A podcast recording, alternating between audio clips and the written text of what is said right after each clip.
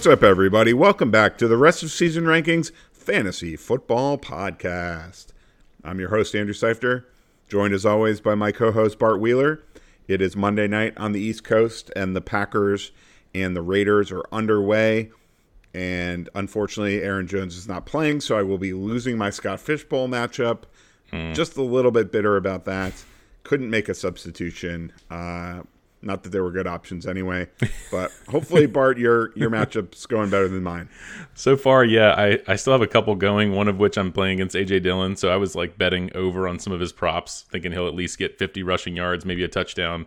Um, but my opponent needs quite a bit from AJ Dillon's. And right now, the game is pretty slow, not a, not a ton of scoring. And, you know, your Aaron Jones predicament, it stinks that that's that happened. But it's, it's also for the bigger audience, it's also just a reminder to make sure you get those guys in your flex positions because, you know, if he was in your running back position and you were able to substitute out, you'd only you your options would be very limited. But some some people out there probably had a similar situation, right? And then they were able to sub in like a Hunter Renfrow or Jayden Reed or someone like that. Yeah, this is actually the first time in my I think in my entire history of playing fantasy football that I've ever had to go into a game with a player who's not active. Ugh. Because I, I just I've never let it I mean, I've been playing this for twenty years. I've never let that happen. But it's you know, whatever. It's Scott Fishbowl, it's for charity. It's it's so much fun to be in that league. I'm not gonna complain about it too much. I mean, Yeah. there's like three thousand people in that league, so uh, getting any sort of special treatment or special rule change for for fairness for one person isn't going to happen, and I understand that. So it's fine. I you know the weird thing is just that the players were free agents yesterday Yeah. and not today, so it's only the Monday night players that that are not free agents up till their game. So I was kind of thinking I could swoop in and and grab a Hunter Renfrow or something like that at the last minute if I needed to. Um, but then I saw, sadly, that was not not a, not possible. I also did not think Aaron Jones was going to be out this game. Honestly, that was Yeah. kind of shocking given that he played last week. Yeah, no, like it's. I, I definitely thought he would play, and it. Yeah, it stinks, and it's. It's also like know your league rules. Um, not necessarily that one, but also like, you know, I'm in an ESPN league where like you can't do the Yahoo thing where you've played a guy and then you could pick up someone else. Like you can't do that in ESPN league. I've never played in a CBS league, but I would imagine they have different rules too. But I'm in a lot of Yahoo. I'm in a couple sleeper, um, but uh, and one that one ESPN. Uh, there's lots of lots of uh, platforms out there, but yep. Now we now we know for the for Scott Fishbowl, right? Maybe it's karma for all the times I've taken advantage of those Yahoo rules because I'm mostly in Yahoo leagues too, and I'll just sometimes cycle through like oh, second Oh, yeah. string running backs with like my bench spots, just like pick up a guy for the the one o'clock games, and then a different guy for the four o'clock games, different guy Sunday night, different guy Monday, and and now with the London game and the Thursday night game, you could just do that for like five different players in one roster spot. Absolutely, and I love doing it with running backs. I mean, I, I it actually got me Jerome Ford in a league this year. I mean, it stinks when guys get injured, but if you're playing that game, you might luck out into into beat the waiver wire situation. Yeah, I guess that's why it might be bad karma because you're Yeah. basically betting on an injury. Yeah, I know. but whatever we you know we, we have no control over what happens anyway it's so it's uh it's a violent game and we just uh we're just sitting on a computer you know counting stats Oh, so tell that- that's tell- just the way it is Tell that to my wife, who was like debating on which Ravens T-shirt she would wear on Sunday or not, because she felt like it was, oh, well, this my game day shirt. Like this one's bad luck. I'm like, I don't, I hate to break it to you, honey, but this has zero impact on the game. But I don't know. She seems to think it does. i i used to think that kind of stuff or at least i i convinced myself of it that i had to wear my lucky hat or whatever and uh and then i then i uh turned 20 just, just kidding not not meaning to razz your wife on, on our pod That's okay. She didn't listen. All right, good. All right, so as as we are now doing on Mondays, we're gonna um, run through each game for our our biggest fantasy takeaways.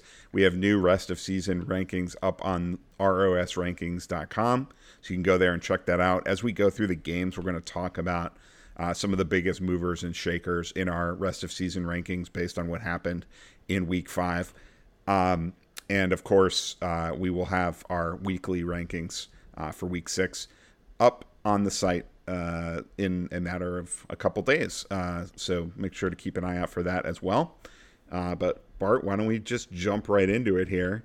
Let's and do it. We'll we'll start with the Thursday night game where your boy Justin Fields had another another big game. Yeah. Uh, you know, last week it was easy to say, "Oh, this was a, against Denver." Um, this week, I thought the Commanders were better defense than Denver, but I, watching this game, I'm not so sure anymore. Yeah, man. I mean, Fields. It's it's one of those things. Like a week ago, we were talking about like is Fields back in the top ten conversation? Sure thing. And now now I'm feeling much better about it. Obviously, after back to back, and I've moved Fields up to my QB eight. Uh, right there with like Lamar Jackson, uh, I've got him kind of wedged in between him and Joe Burrow. So I think like that's where you know, especially if Field starts running more, like he did in this game. He had a lot of design runs, you know, double digit carries. That's what I really wanted to start seeing. And obviously, he had the passing touchdowns. Uh, DJ Moore was, I believe, I'm looking it up. I think he was the number one uh, wide receiver in half PPR uh, on the on the week. Uh, I would hope so with uh, 230 yards and three touchdowns. Well, Ja'Marr Chase had uh, something to do with it too. He was right behind him, but we'll get to that game. But yeah, yeah. Um, I mean, I also moved DJ Moore up quite a bit. Uh, I don't think you moved him up quite as much, but um, yeah, I, I mean, I'm believing in these little baby bears a little bit. Okay, yeah, I'm still I'm still a little bit skeptical. I mean, I thought this commander defense was just atrociously bad in this game like because you look at it and DJ first of all, DJ Moore was the only wide receiver on the Bears that caught a single pass in this game.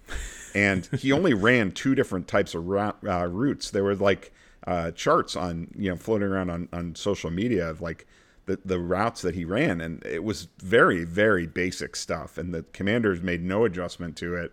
They there were at least two or three plays where he like did a little out to the sideline and caught the ball and the commander's player like overran it mm-hmm. and then he could just run up the sideline for like another 30 yards like that happened more than once and so i don't want to i'm still a little skeptical that justin fields can pass the ball effectively uh, against a good defense but there are some bad defenses in the NFL, so this will maybe not be the only game the rest of the season he gets to play against a bad defense. Uh, it definitely, you know, pumps the brakes on my Tyson Bagent uh, excitement in our dynasty league. I don't see uh, Justin Fields getting benched anytime soon at this point after two huge performances in a row, and this one they actually won the game finally. So. Yep.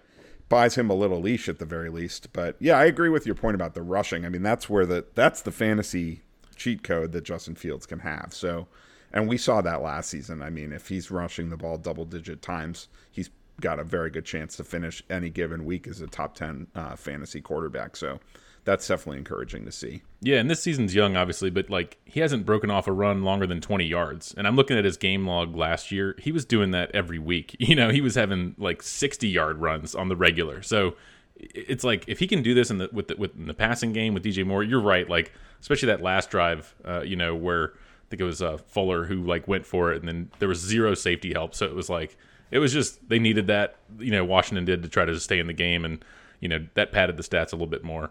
But yeah, yeah like so yeah. When you say you have him as your QB eight, so like who's right behind him for you? Yeah, so I've got uh I've got Fields. Actually, I've got Fields at seven, and then I've got Burrow at eight, and Cousins at nine. So it's like okay. I'm, I'm putting him ahead of these guys who don't have a whole lot of rushing upside, right? Yeah, I would definitely say that's true about those guys. But um, I I actually have him quite a bit lower than you, I guess, because I do. I also have him below Brock Purdy, Trevor Lawrence, and Geno Smith right now. Mm. Um, so I have him kind of at the top of the next tier of quarterbacks. Uh, you know, who I have him back to back with is Anthony Richardson because I would definitely rather have Anthony Richardson if he was healthy, but he's going to miss a month now probably or maybe more. So maybe maybe I shouldn't even have Richardson uh, up there with Fields. But again, with these rankings, I'm looking at like um, trade value and rest of season value. So not just like how many fantasy points they're going to put up from now to the end of the season, you know. So it's like in single quarterback leagues, like you can probably survive okay for a month with another quarterback, and if Anthony Richardson is back for the second half of the season, um, or you know the last six, eight weeks of the season, then um, I think he might be a better option than Fields once he's back. But uh, you know, that's that's that's they're similar uh, in the sense that the, the rushing value is going to be the key for them. Yep. And meanwhile, I've moved Fields up to like a tier with Lamar almost. Like I mean, I'm I'm looking at it a little bit the other way. So like I'm I'm I'm definitely more on the upside of Fields. Uh, you're you're seeing glass half empty a little bit more for sure. Like we differ a little bit on this one. that's okay. Yeah, I mean, it's just like I, I just remember two weeks ago I was worried he was going to get benched, and I was just you know two matchups against really bad defenses. Like I would like if he can if he can have a good game against a, a, a bona fide top half of the league defense, I think I'll feel a lot better about him and probably move him up quite a bit. Yep. Um, my, my big takeaway on the Washington side of the ball is Logan Thomas. Uh, I liked him coming into this game. You know, he had a good game against Philly. I think they play Philly again here coming up pretty soon. He had 11 targets, uh, 77 yards on nine catches, had a touchdown. He was making plays when they needed him, you know, getting first down, diving for first downs. He did have a fumble, which, you know, even just he would could have had an even better day, assuming that you get some negative points for fumbles. So Logan was a huge part of this offense. The receivers really weren't like they probably will be, you know, at times moving forward. But it, this was promising in kind of a tight end, you know, position, which is a little bit of a wasteland at times. Like I'm looking at Logan Thomas versus Kyle Pitts, you know, this week in a league, and I'm probably starting Logan. Uh, I made the wrong choice starting Pitts uh, this week, but a lot of tight ends eight in, in week five, so couldn't make too much of a wrong choice. But next week, I think I might be going with Logan. Interesting, interesting. Uh, for me on the Washington side, first I'll give a shout out to Sam Howell because like it's not always pretty with Sam Howell, much like it's not always pretty with Justin Fields, but like he's been a top 14 quarterback in four of the first five weeks in fantasy. Uh, he's like the bad. It's it's he takes so many sacks and yeah, um, you know has a lot of uh, things to to work out if he wants to be a long term answer for the Commanders at quarterback. But like from a fantasy perspective, he can run a little bit, and he definitely is a, a gunslinger and not afraid to to make big plays in the passing game. So. Um, I, you know, I could see a scenario where Howell ends up being better than Fields rest of season. Like, I don't think that's at all outside the realm of possibility. And I think he's actually underrated as like a QB streamer. And I had him as like a top 10 quarterback for this matchup, and uh, it ended up working out that way. Um, and then the other thing I'll just say is uh, Curtis Samuel has finished ahead of Jahan Dotson in fantasy scoring all five weeks mm. this season so far. uh, so you know, this is a really frustrating team for fantasy, in my opinion, because they spread the ball around so much. Like, you're right about Logan Thomas because not many tight ends even have a possibility of getting 11 targets in a game like he got in this game. But I don't think he's going to get 11 targets every single week. I there's just you never know who's going to get targets. It's really spread out.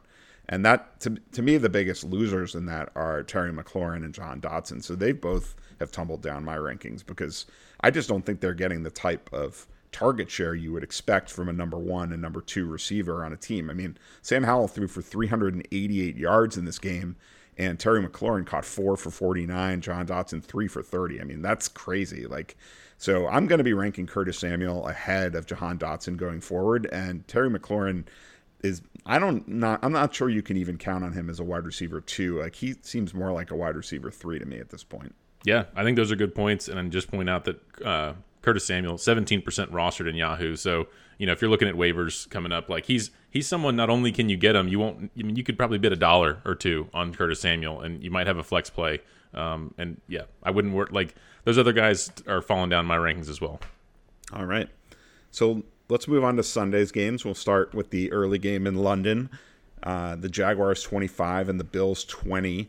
And you know, I um, I was listening to I believe the Four for Four podcast uh, this morning, and they making a good point about you know this was technically a home game for Buffalo, but this was the second week in a row Jacksonville had played in London, so um, I think Roger Goodell was making some comments about like this is like a a test case to see like how big is that advantage for a team to get to play two weeks in a row in London because someday there might be a team that plays all their home games in London. So mm. uh, if that's something to judge by, I mean, the Jaguars played a lot better than the Bills in this game. It ended up being fairly close, but really it wasn't that competitive in terms of the performance. I mean, the Bills didn't look particularly great in this game, but uh, I'm not reading very much into that. I, I think we know what the Bills are. The the one thing I have to say about the Bills is that James Cook is not necessarily the bell cow back that it looked like he was going to be early in the season. Like his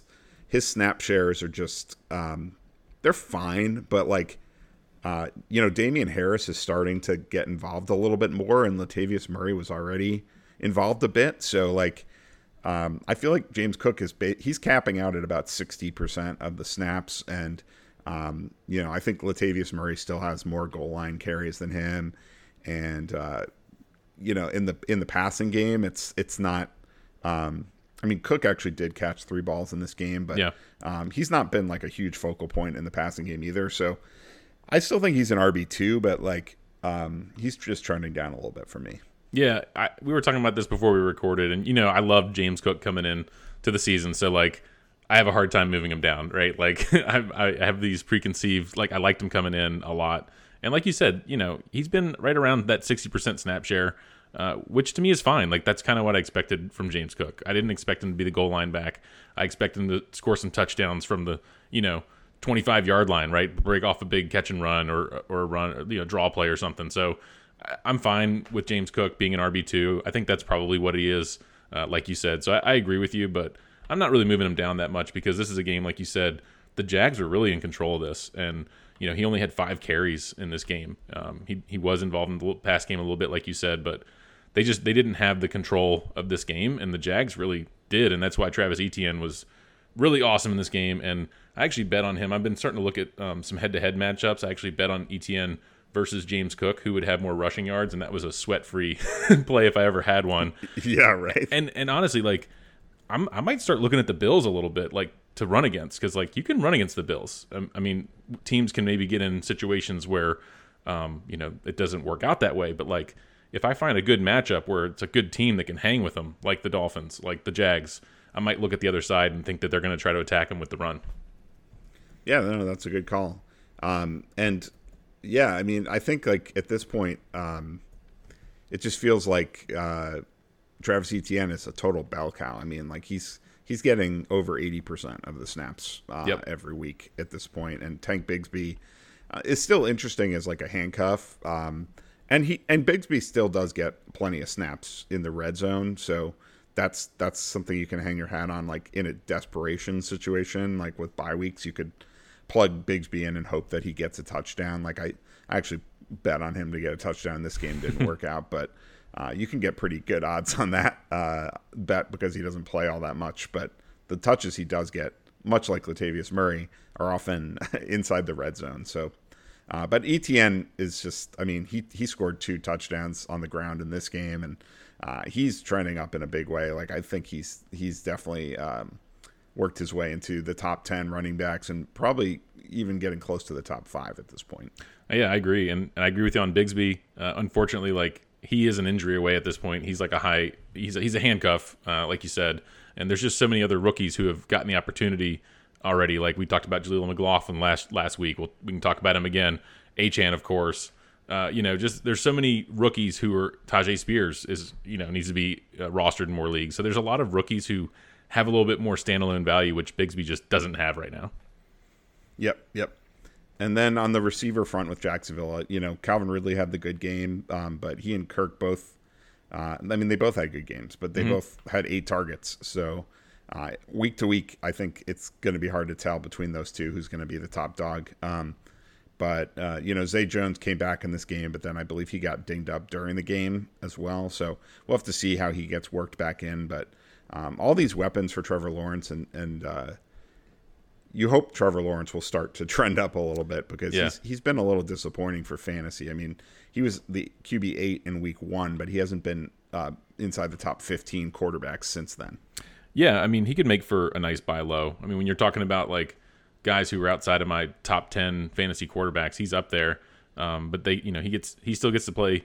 He gets to play Indy again. He, he was the QB eight against them in week one, and then he's had you know he has a week nine bye. He's got Tennessee a couple times. Uh, well, one of them's in week eighteen, so that stinks. But like he has some better matchups ahead. So like if you're if you're looking at quarterback and you're struggling, like he could be he could be a buy low because his his fantasy manager is just kind of like might be a little frustrated with with Trevor Lawrence, but the dude has awesome upside.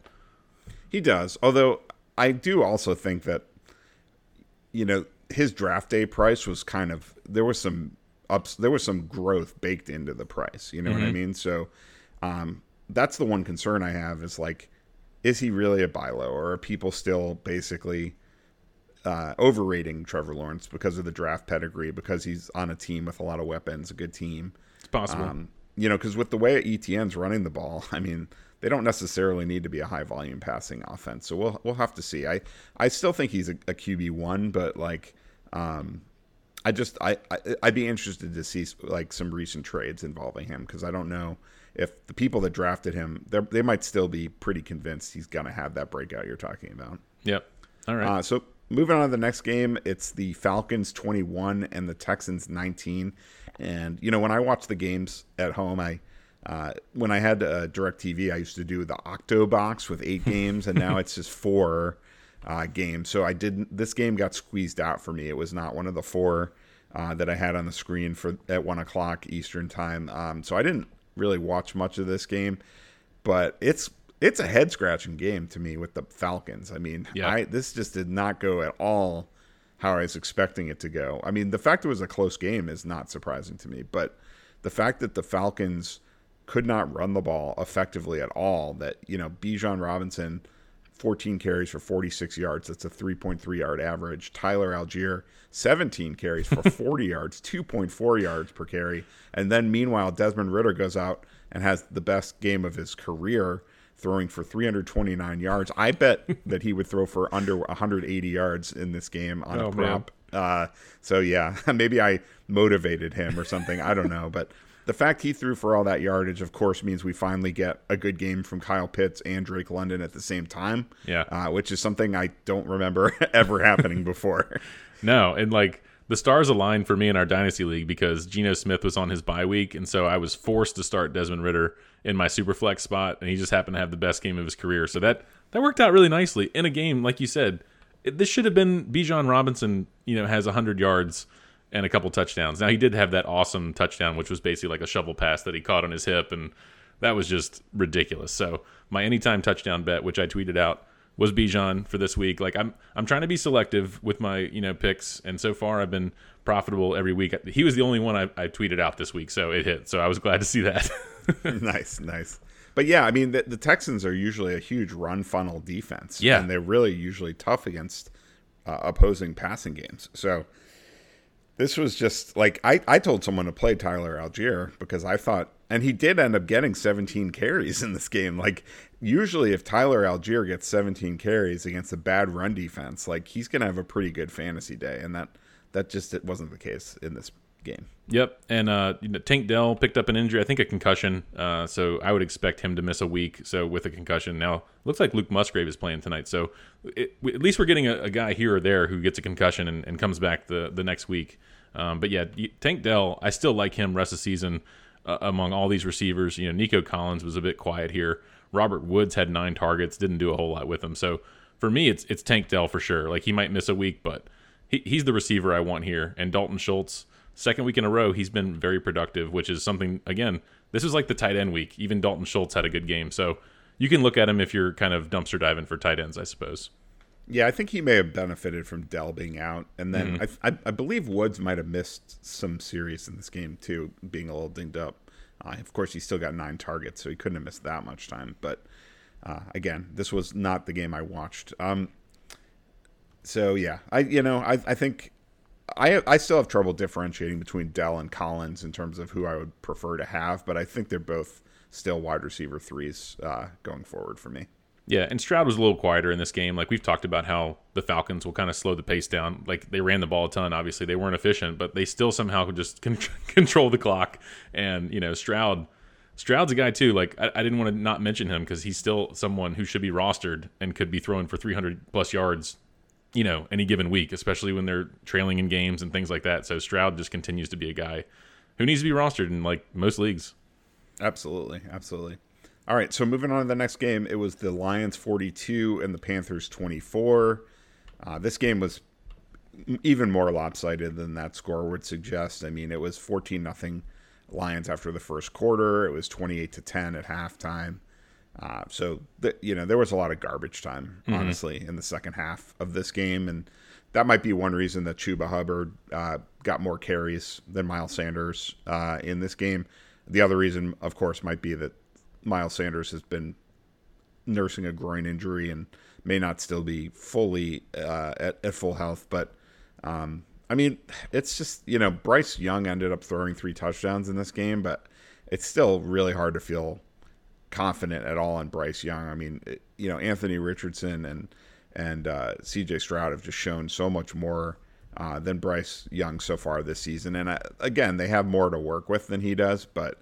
Um, the Panthers are just one of those offenses you, you don't want a lot to do with. I mean, Adam Thielen is kind of uh, their main man right now. I mean, he, I think he's a wide receiver too. Um, I, I, said this last week. I think he's a wide receiver too every week until proven otherwise. But um, beyond that, it's it's pretty tough with this team right now. Yeah, I didn't think I'd be, you know, agreeing with you here, but Adam Thielen just keeps on doing it. Like he's someone I just thought I was kind of leaving for dead in fantasy, to be honest. So I'll take the early L on Thielen. He's moving up my rankings as well, and I would agree with you. Like especially if you're going to have garbage time like this, like it's going to go to the receivers. And I think what's interesting with the snap counts now that um, Mingo was healthy, you know, he was back in there playing a lot of snaps, running a lot of routes, so he was involved too. So I think like for you know someone who could maybe shine a little bit in the second half. Mingo, you know, was out with a concussion last week, so in deep leagues, I still like Mingo because Thielen could pick up an injury any any day. You know, kind of the same reason why I like Rashid Shaheed. I don't want to wish an injury on your boy Michael Thomas, but like we've seen it before. So these old guys,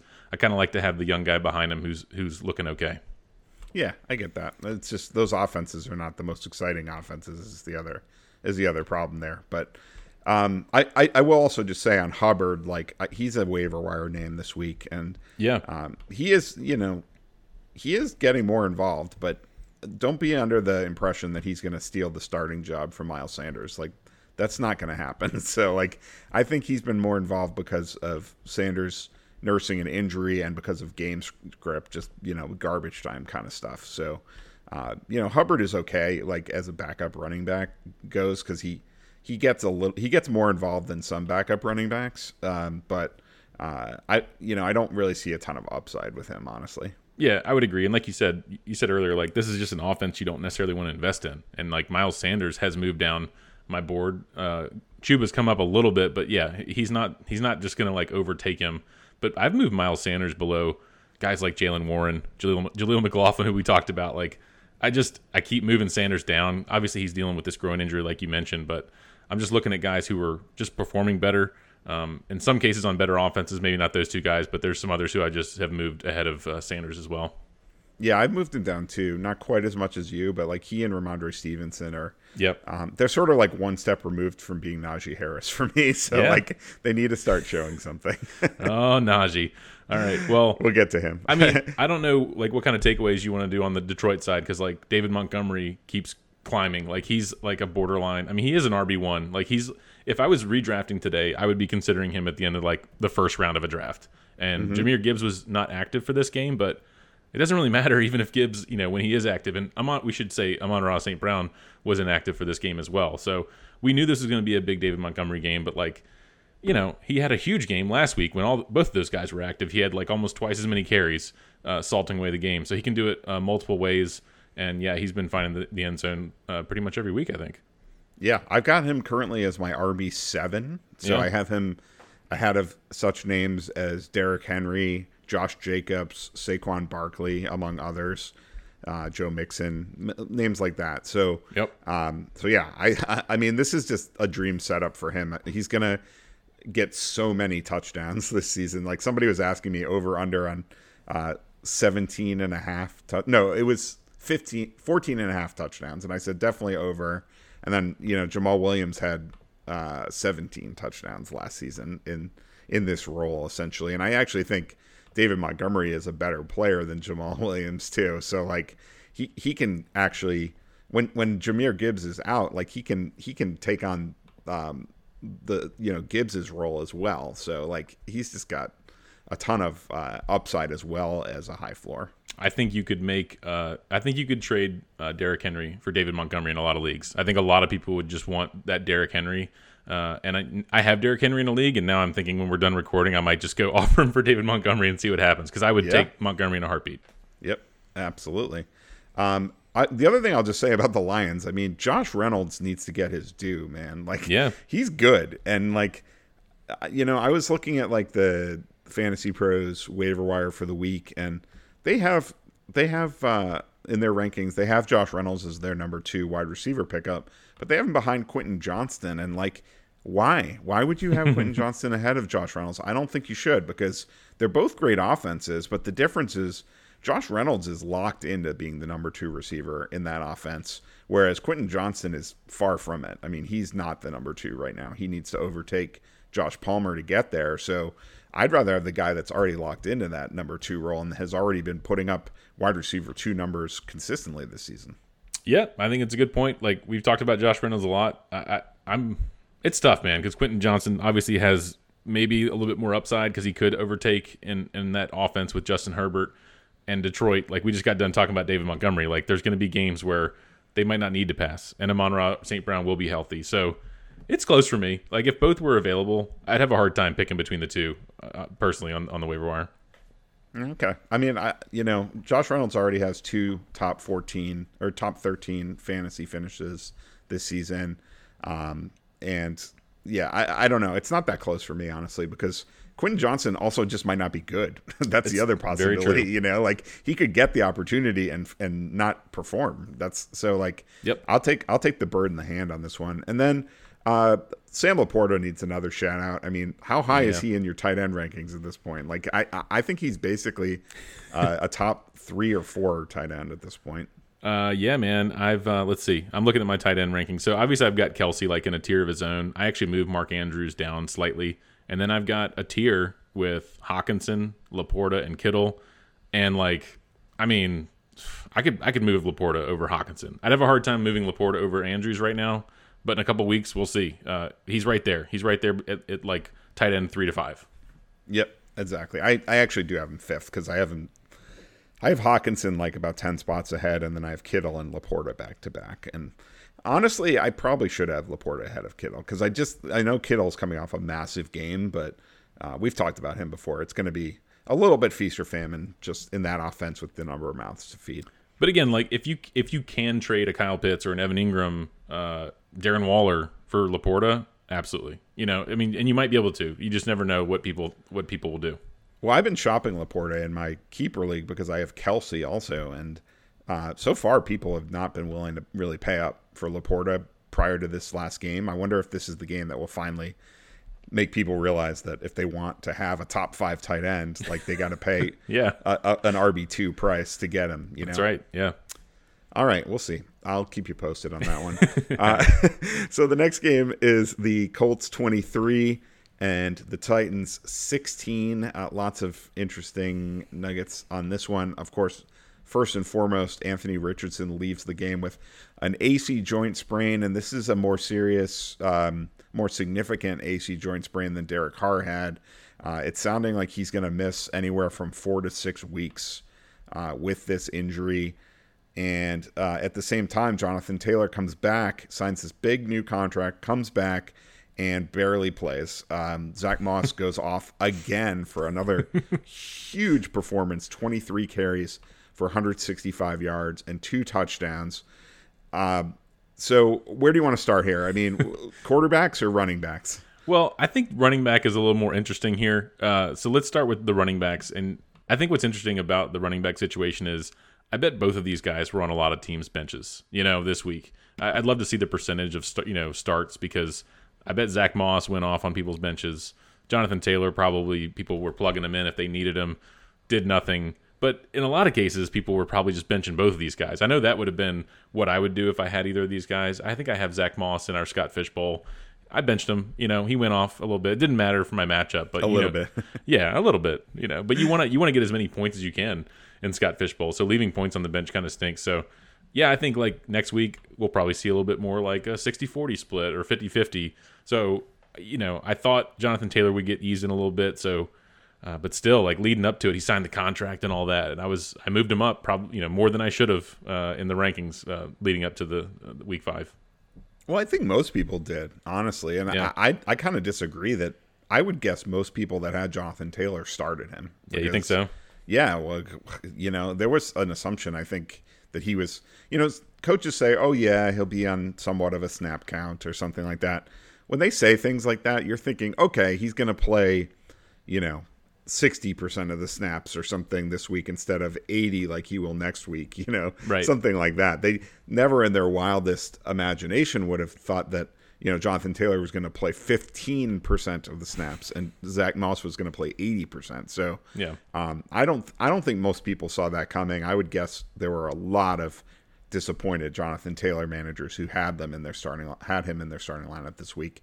Um, but beyond that, I think it's, I don't know. I, this is probably not the consensus viewpoint, but I actually think Zack Moss is a more long-standing problem for mm. Jonathan Taylor, at least for this season. I like I think from a dynasty perspective, like Jonathan Taylor is it, it was a good thing for his fantasy value that he signed a, a extension and now you know he's going to be uh, in this situation where he's had a lot of success for the next three seasons. But for the rest of this year, I mean, I don't really understand why they paid him to begin with because Zack Moss has been completely balling out and like. I'll, I'll take an L on Zack Moss. Like he's a player I didn't think was very good prior to this season, but there's I don't think you can really like argue with it at this point. Like this isn't his first huge game. He's been good four weeks in a row running the football at a very efficient level. And you know, like what why do they need to rush Jonathan Taylor into a huge role? Like I think it could be very gradual that he works back in. Um, and it could be a situation where he never gets to the point where he's playing 70 80% of the snaps. Like it could be he could max out at 60% himself in this offense. Interesting. Yeah. I mean we, i'm looking at our rest season rankings. I'm at overall 26 you're at 54 on jonathan taylor. So i definitely moved him up even though he had this stinker of a game. You know i just i, I see him ramping up but i could see a situation like what you're talking about like that could come to fruition right like they sign him to this deal they don't want to just run him till the wheels fall off. You know, they want to preserve him. so I can see that as well. Um, and we'll see. Maybe maybe after next week, I'll, I'll back off him. This is also a tough matchup, but uh, Zack Moss didn't uh, see that. you know. Yeah, that was the other crazy part about it. Like everyone said, you know, Tennessee is the run stopping defense, and this is almost as improbable as the uh, Falcons' uh, performance. You know, it's just like you just assume you can run on the Texans, you, you assume you can't run on the Titans, and it was anything but this week. It was like a role reversal with those two teams, but um, I will say that Anthony Richardson being out might actually be a good thing for the running backs uh, and the mm-hmm. receivers, honestly, yep. of the Colts. Like because these running these quarterbacks like Richardson, they tend to just hog more of the fantasy points for themselves because they run the ball themselves, especially at the goal line. I mean, he's like Cam Newton, you know, like he can yeah. he can definitely uh, call his own number inside the five yard line. Um, so that's going to lead to more goal line rushing opportunities, whether it's Moss or Taylor. Um, you know, Minshew, Gardner Minshew is also a more kind of typical drop back passer, so that might mean more pass attempts um, for Michael Pittman, for Josh Downs. Um, so I don't think it's a bad thing for those guys either. Yeah, and as far as like, uh, you know, you mentioned Richardson, how long he might be out. They've said like it'll probably be like a month or more. I mean, the next five weeks, uh, the matchups are tough for Minshew. Then they have a week 11 bye. I would expect week 12 against Tampa Bay is when we'll see Anthony Richardson again. So I'm thinking six weeks when they're saying a month, maybe more, right? It's when they have that. Mm-hmm. Look, I always look at that bye week, uh, yep. and, and it kind of fits there. And for Minshew in Superflex, I'm not that excited about him. I mean, I agree that like Michael Pittman, this could be better for him, but in general, like I, I wouldn't like be that excited about Minshew as a super flex play. Now, certainly, you know, you could start. It depends on who your options are, but like these are going to be some tough matchups coming up against Cleveland, against New Orleans. Um, even Carolina has been tough against the pass without their, without like most of their starting corners. So when they those guys start getting healthy in like four weeks, that's going to be a tougher, even tougher matchup. So uh, yeah, not too not too excited about Minshew and Superflex. Yeah, I guess I can see that. I mean, honestly, I think it's mat- he's he's a matchup dependent player um, for QB twos. Like um, to me, he belongs in the, in a conversation with guys like Ryan Tannehill, Josh Dobbs, yeah, uh, probably even Derek Carr and Jimmy Garoppolo. To be honest with you, um, like I think when he's got good matchups, I could easily rank him over guys like that. Okay, yeah, and I don't I don't see a lot of good matchups coming up.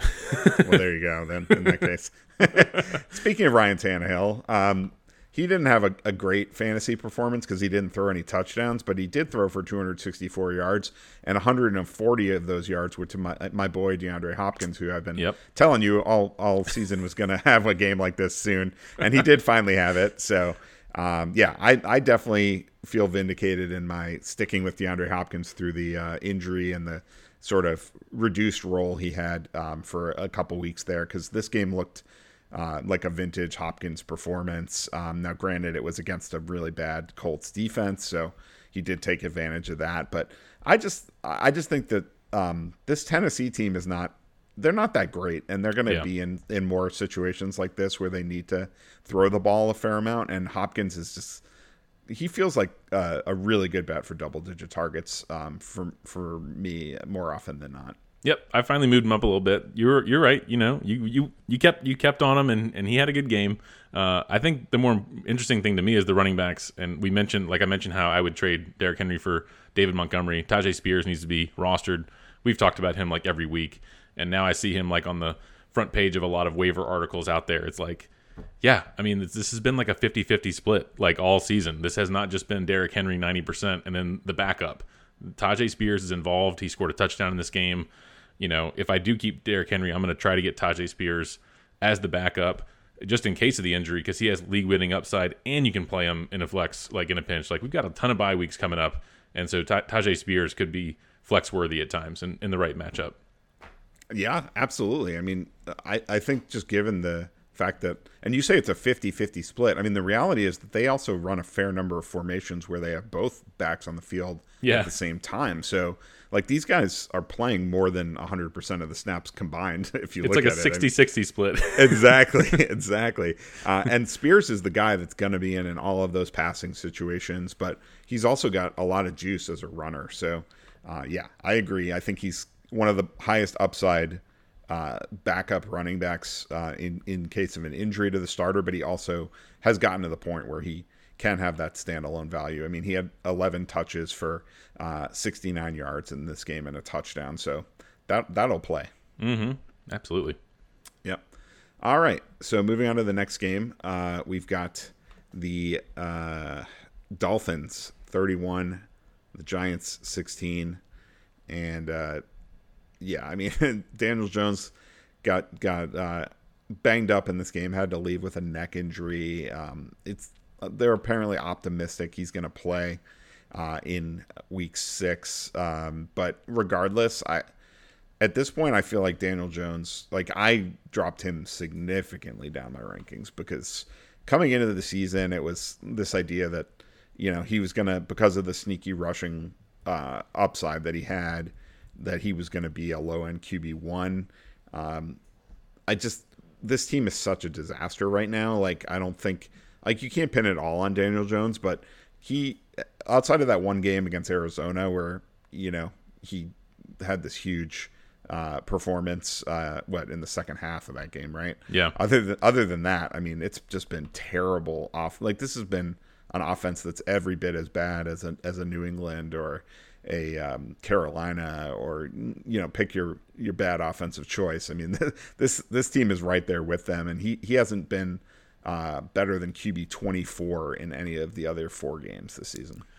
Yeah, I'm. I mean, I'm looking at where I have him ranked. I've dropped him down quite a bit. You, you were talking about guys like Derek Carr, Jimmy Garoppolo. That's kind of where he is in our rest of season rankings. Bryce Young, like he's just he's way down in that territory. As like, yeah, he's the starter, but like it's hard to trust him. It's hard to trust this offense. Like Saquon should be back soon, maybe maybe this week, but like Saquon got you know he's he's playing on on this year franchise tag and not much else. Like, is he going to want to rush back to to play on this this team that is maybe not going anywhere? I don't know. And the guy, a guy that I was starting to get excited for, uh, Wan'Dale Robinson. You know, like maybe better days are coming, but like he was getting involved early in this game, and then just nothing really really happened. You know, they couldn't move the ball. Uh, I'm still like kind of speculative on him, but I'm okay dropping a guy like Wan'Dale Robinson. You know, if you need to for other people, especially with like bye weeks coming up and things like that. So. Darren Waller, again, tight end week. You know, Darren Waller had a solid game, so that was nice to see, but otherwise, not a whole lot to say uh, for the Giants.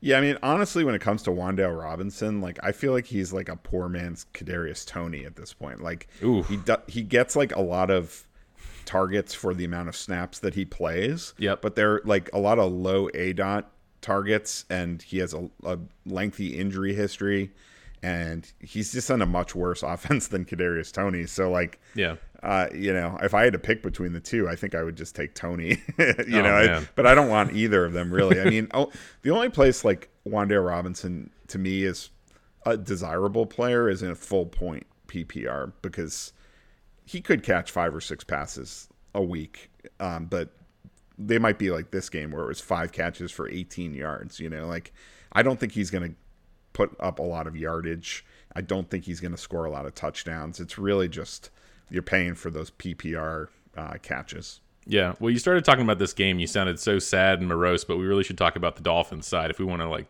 cheer up a little bit.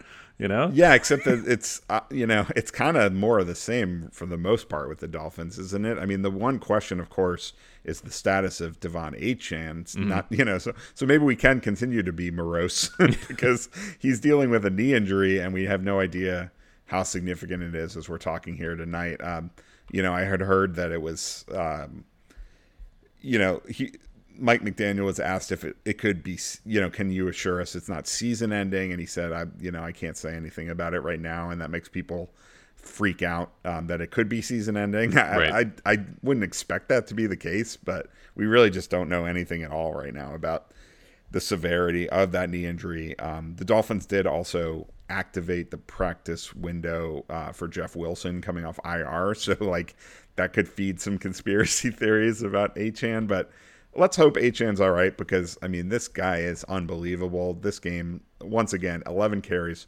151 yards and a touchdown. Like he and Mostert are just they're both so fast and they can just take the ball around the corner and beat the beat the uh, secondary, you know, beat the safeties to the sideline and brush right past them and take it to the house any given play. Yeah, that speed is something to behold. It really is and I'm gonna give a shout out to uh, these guys. Pass the prop. Uh, I, I, I, try to watch their show every now and then. Uh, Monotone Football is a good follow on Twitter. Uh, they had a guy on there. His name was Griffey Betts. I, I, I, gave him a follow now too. But I was watching their show the, on some props, and the, the Griffey guy was talking about you might as well bet on Achane 100 rushing yards and a touchdown because it's happened twice in a row. And sure enough, it happened again. And on DraftKings, it was 13 to one. And I just used like a five dollar free bet on it. Um, but other other sites it was like six to one. So sometimes you find these like good spots where the odds are just so much better. And man, it happened I think in the first quarter. It was like right away. You know, Achane broke off that huge run. So that was that was nice. And I hope he's healthy because yeah, like I'll I'll keep betting on him too.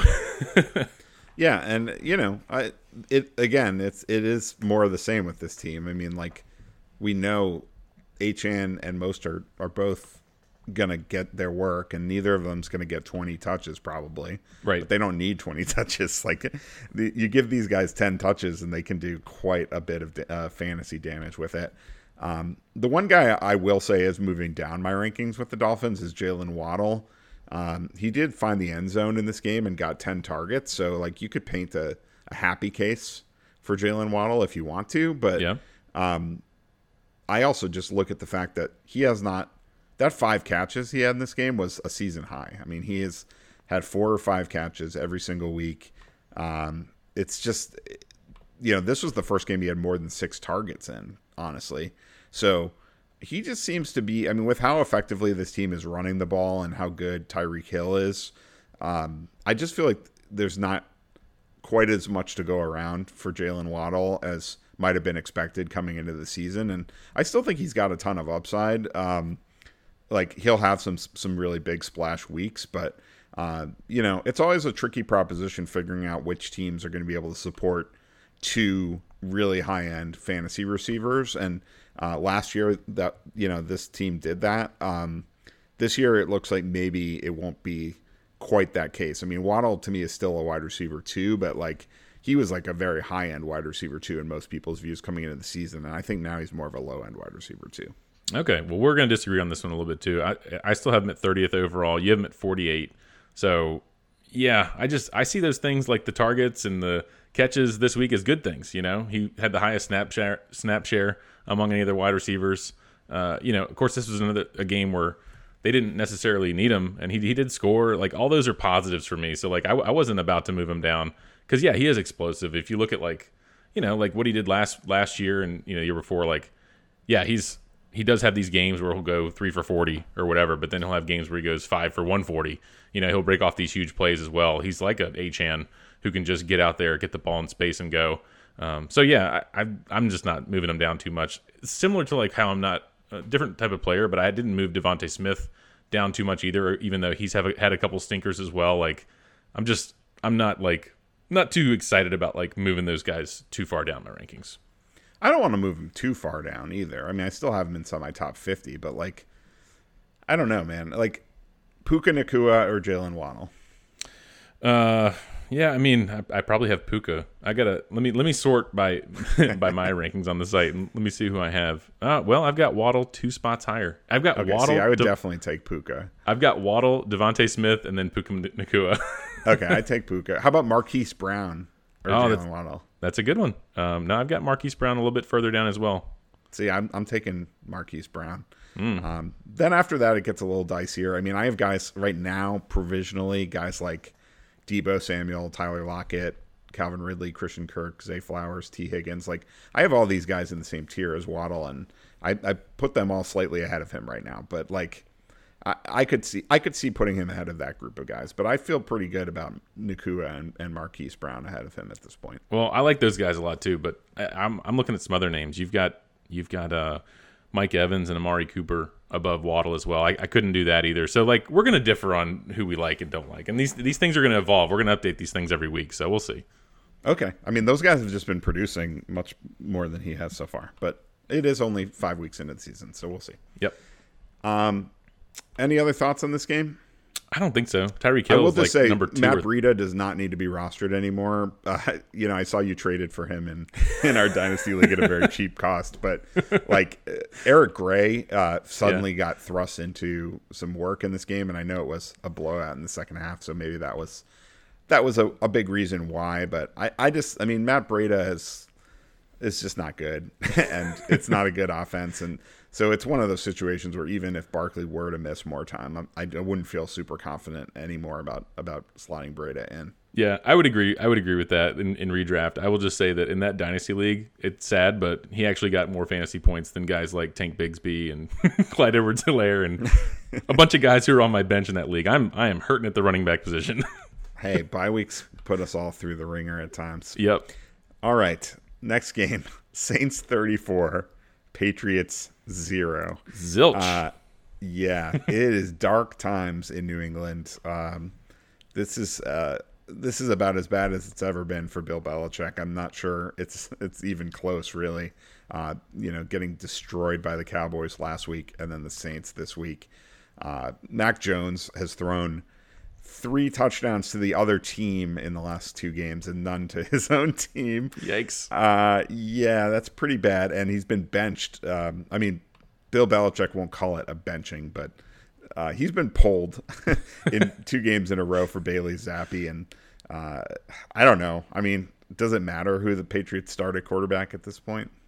Well, it doesn't matter for the receivers. Like I don't want any of their receivers. So in that in that regards, no. I guess in like a super flex, it would be nice if if we knew Bailey Zappe was gonna be the starter. Like he did look okay when given the chance last last year. I think he he might spark you know some life into this group for like a week or two. But long term, no. Like it doesn't mean anything. The only thing it means for me is this is another offense that I don't want really much part of and Rhamondre Stevenson. Like we've we've already mentioned him, you know, like in moving down our rankings with guys like Miles Sanders. I think we were talking about him earlier. Like he's just falling to the point where it's like, do you really want a piece of this offense? Because Rhamondre just isn't doing anything because this offense as a whole isn't doing anything.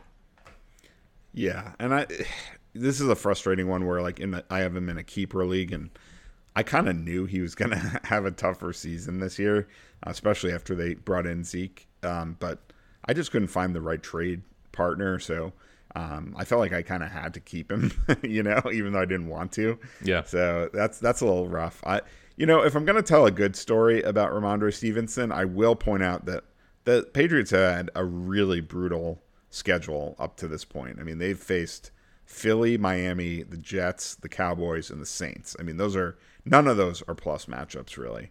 Uh, and now they get the Raiders, the Bills, the Dolphins, uh, the Commanders, and the Colts before their bye. Uh, those are all much better matchups. I mean, Miami is involved in both, of course, but the other matchups I think are all better. After the bye, they get the Giants, they get the Chargers. Yeah. Um, you know, Denver's in there. They get, uh, you know, Pittsburgh and KC are fine. Like, basically, I he doesn't, he gets a lot easier matchups going forward. So maybe that will be something that helps, but uh, the broader point is still there. I mean, how much upside is there? On uh, in this situation. And you know, how explosive is Rhamondre Stevenson to begin with? I mean, I think part of his value was was volume d- driven, and uh, Zeke is a little bit of a of a downer in that regard. Um, so uh, I think Rhamondre might still be able to get there as like a low end RB two, but it's hard to expect anything more than that. Yeah, and all those good matchups coming up to me sound like good selling points when you're negotiating a trade. Because like it, I'm looking at our rest season rankings, like if you can get a Jerome Ford, Dameon Pierce, we have guys like that ahead of Rhamondre, and those are probably players you could get potentially. Um, even I mean, I would even see John like Jonathan Taylor because his value, like even between you and I, is very wildly different right now. You know, we're pretty far off. So like obviously people don't really know what to think after this game. So maybe you could even talk to the Jonathan Taylor owner. Would you rather have Jonathan Taylor over Rhamondre rest of the season? I think you have him a little bit higher. Yeah, I would. So I would. yeah, so like that might be one you could try to negotiate even. Yeah, or Aaron Jones, who just hasn't played really so far this season. I mean, Yeah, and has a bye week coming up. If Yeah. you can if you can get with him uh, over the week six bye, sure. Yep, yep. Uh, so then we don't. Let's not talk about any of the pass catchers for the Patriots. I will just No. say even Hunter Henry let us down in this game. Yeah. no catches. So like, yeah, even even the one guy we thought maybe could be serviceable. Uh, no, I just just don't start anyone that catches passes for the Patriots. Um, on the uh, Saints side, where do you want to go with this discussion? I think Alvin Kamara is probably the most interesting. You know, he had the three game suspension to start the year off, and then he's been really good in a couple games we've seen him in. Uh, he didn't have his 13 catches or whatever he had uh, this week. He still had three, and he carried the ball 22 yards or 22 times for 80 yards and a touchdown. So Kamara has been moving up my board. I mean, it's one of those things like he moved up as soon as it, it got closer to him coming off suspension, but now that he's back and he's producing, I'm moving him up even more. Uh, it was nice to see Kendre Miller a little bit more involved here, so I'm moving him up a little bit too. I dropped him in a league, and I might be trying to pick him back up because I do like Kendre Miller. Uh, I was really disappointed two weeks ago that he like didn't get worked in at all after he got the chance and looked good. I think against Green Bay. So yeah, Kendre Miller moving up slightly too, but obviously much lower, much deeper. But Kendre's someone I, I like to add as well. Yeah, I mean, I'm intrigued by Kendre Miller. Like he he looked pretty good in this game. Now a lot of the work he got was in garbage time, but like I I just think like he's got some explosiveness and he can make plays as a receiver out of the backfield. Caught four for 53 in this game. So, um, yeah, I mean, he's kind of you know like for like the the player that would be sort of similar to Kamara in in the the type of player he is. I'm not saying he's on Kamara's level as a talent, but um, it's just interesting because they did waive Tony Jones, um, which is good for Miller. But then uh, the question is, when is Jamaal Williams coming back? And you know, they probably envisioned a significant role for Jamaal Williams when they brought him in. So Yep. uh, we'll have to see. We'll have to watch the snap counts uh, once Williams is back. Does does Miller still eke out a role, or is he, um, you know, just sort of dependent on um, a, a, an injury above him on the depth chart? And and you know, in real life, real quick, the Saints, you know, to win a game like this, thirty four nothing. I know the the Patriots have looked bad, but the Saints are, you know, three and two. They have a very easy schedule. This is a team like them, them or the Falcons. One of these teams is going to win the NFC South and have a home game. And maybe, I mean, I guess the Bucs could win. Too. I don't know. We'll we'll see. I think it's going to be one of these teams and could look like make some noise in the playoffs. We'll see. I think I think the Saints have a good defense. Obviously, they blanked this team, but they've looked good other times as well. So just in real life, like I think Saints fans should be excited by by a game like this, even though it was just a blowout against a team that was struggling. Yeah, I mean it's in New England too. I mean, Yeah, it's just crazy. it is. All right. Um, next game, Steelers 17, Ravens 10. oh man, what a what a long day at the office for Lamar Jackson. Uh, I, you know, I will point out he was actually the number one graded quarterback in the league this week according to PFF. So like, What? yeah, yeah. Well, I mean, did you see how many drops there were in that game by Ravens receivers? I mean, Yeah. and a lot of those would have been touchdowns. Like easily, he could have thrown three or four touchdowns in this game if That's his true. receivers didn't drop those balls. So, like, I kind of get it. I mean, Lamar himself uh, messed up at the end of the game, um, you know, and lost, you know, turned the ball over. Um, but like, he didn't get you know it never should have had to come to that if his receivers just made plays um Yeah. you know i still love zay flowers and he did make his fair share of plays in this game but he also was among the players that you know he tripped over his own feet and and stumbled and couldn't come down with what would have been a uh, long gain, if not a touchdown. Um, but more egregious drops by Bateman and uh, I believe Beckham and uh, Agholor. I mean, it was just it was it was ugly. Yeah, that one for Bateman was just like just that was the, that was the one in the first half that was just like right to him. But yeah, you're right. I, I, wasn't thinking about that with all the drops as as to how Lamar still could have been like the PFF highest rated, but it makes sense when you put it in that light. Um, I, I I'll just say like Justice Hill, I have moved him up. I've been gone. I've been going kind of back and forth with this running back room, but he does look like he scored early and then didn't do a whole lot. You know, other than that, he did catch some balls. Um, Melvin Gordon, you know, not involved. Gus Edwards just doesn't. He's not a dynamic back. He can't really catch the passes like Justice Hill can. Um, so I have moved Justice Hill up into my top 100, and I will just say Keaton Mitchell has not been activated yet and could throw a wrinkle into this if he gets some play too. So just someone who you can still stash on your IR at least for right now as we're recording this. You can you, you should have an IR stash or two if you if you have those positions. Yeah, I mean, I still think Keaton Mitchell is a, a complete shot in the dark. Really, I also will point out that Mar- Melvin Gordon isn't actually even on the 52 man roster. So like, yeah, 53 man roster. So like, he he was not active for this game. Um, Kenyon Drake was instead, but he didn't he didn't see a, a touch. Um, the, yeah, I mean, I'm glad you're with me on Justice Hill. I've been yeah. I've been on I've been right you know leading this bandwagon for a while now. I think he's clearly the guy that um, has the most he, he has the most potential um, among the running back group. I mean, Gus Edwards is good for what he is, but he's really best suited for non PPR because he's just yeah. not going to catch any passes. Um, also, like you would think, nor it like most teams that would have a, a, committee backfield like this, you would think the Gus Edwards guy would be the goal line back, but that's not true in this situation. Justice Hill is actually uh, more often used in the goal line than Gus Edwards, and he's more used in the passing game. So those are like the money touches, you know. Mm-hmm. Um, so I think it's pretty clear to me that Justice Hill is a preferable option in most formats to Gus Edwards at this point. Um, yeah. Do we want to talk about Najee moving down our rankings again? I mean, he, he, is on the other side of the ball here. He had a more Najee type game, you know, 14 carries for 37 yards, 2.6 yards per carry. That's like more more Najee like than ever. I mean, he actually had had some decent efficiency type games uh, more recently, but yeah, this one. I think this, it was just one, wasn't it? Like, like because they played Houston. Yeah, and even against San Francisco. Well, I mean, it was yeah. He's had a couple games where it's been over five uh, yards per rush, but it, you know, two point six. Ooh, it's it's just. I've moved. I had Jaylen Warren above Najee last week, and the gap is just widening. Uh, Jaylen Warren just continues to look better he had that he hurdled that dude. you know, like Jaylen Warren just looks way better uh, every time he touches the ball. So I, I don't know. Like they have a bye week. I could see that oftentimes teams after the bye week, you know, will shift some things around. I could easily like everyone can see this coming, right? That Jaylen Warren is going to like now be the guy who gets like sixty percent, sixty five percent, and I think it could happen.